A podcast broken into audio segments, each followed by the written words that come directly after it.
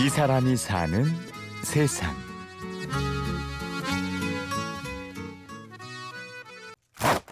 여보 마누라 우리 춤이나 한번 춰봅시다 나는 춤을 출 줄 알아야지요. 어이 보리 때 주거니 박거니 하며 환상의 호흡을 보여주는 이 두 사람. 오늘의 주인공 명창 원진주 씨와 그녀의 아주 특별한 제자 김지연 씨입니다. 화이팅 네, 화이팅. 이 사제지간의 첫 만남은 5년 전으로 거슬러 올라가는데요. 그날의 기억이 아직도 어제처럼 생생합니다. 첫 수업을 했었던 날이 기억이 나죠. 이 친구가 판소리의 길이 얼마나 힘들고 어려울지 아무것도 모르는 상태에서 뭐든 알려주세요. 이런 눈빛으로 해맑게 웃고 앉아 있었는데, 아이고, 어떻게 그 고생길을 갈래라는 생각이 마음속으로 들었는데, 보이지 않는 눈으로 더듬더듬 찾아온 지연 씨가 소리를 하고 싶다고 했을 때 진주 씨는 그녀를 말리고 싶었습니다.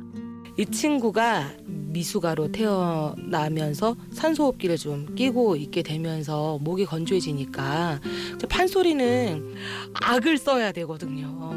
또 호흡기에 혹시라도 제가 모르는 불편한 부분이 있을지도 모르는데 게다가 판소리는 특히나 또 한문 가사인데 발음이 정확하지 않으면 들리지 않잖아요.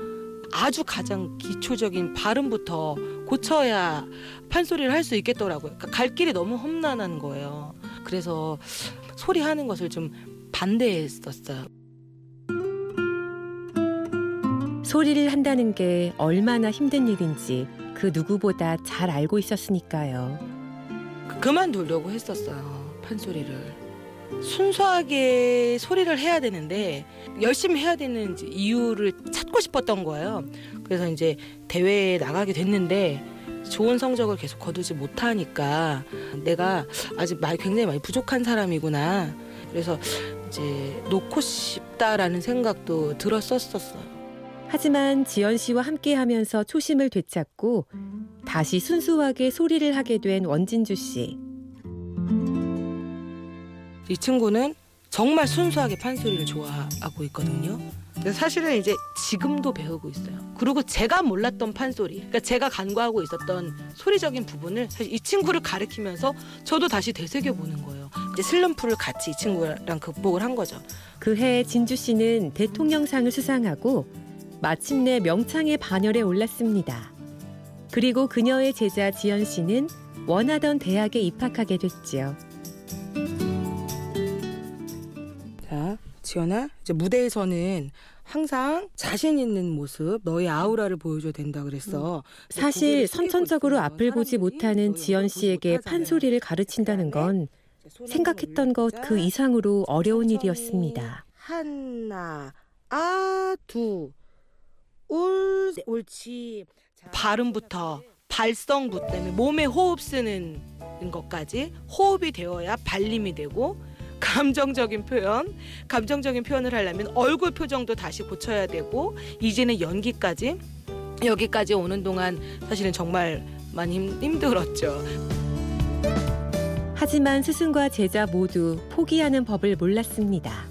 진주 씨가 더 혹독하게 가르칠수록 지연 씨는 더 치열하게 연습하고 또 연습했지요.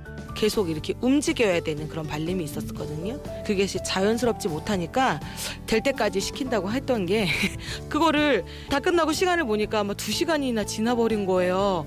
마, 거의 마비가 될 정도로 감각이 없었다고 하더라고요. 비장애인 그 친구들의 판소리하고 견주었을 때 전혀 손색 없이 그게 선생님으로서 욕심이잖아요.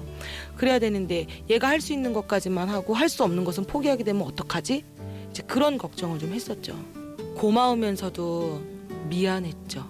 자신을 믿고 잘 따라와 준 지연 씨에게 오히려 감사하다고 말하는 원진주 씨. 지금 보시면 땀을 뻘뻘 흘리고 있는데도 힘든 내색을 전혀 안 해요. 되게 즐기고 있어요. 힘들지만 너무 좋아요. 그간 진주 씨가 지연 씨에게 가르쳐 준 건 단순히 소리하는 법이 아니었습니다.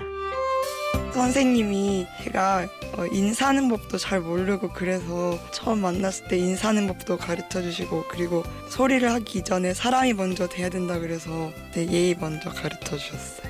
저한테는 정말 설리반 선생님 같으신 분. 소리를 통해 세상을 보고 느끼고 또 소통하는 법을 배울 수 있게 해줬죠.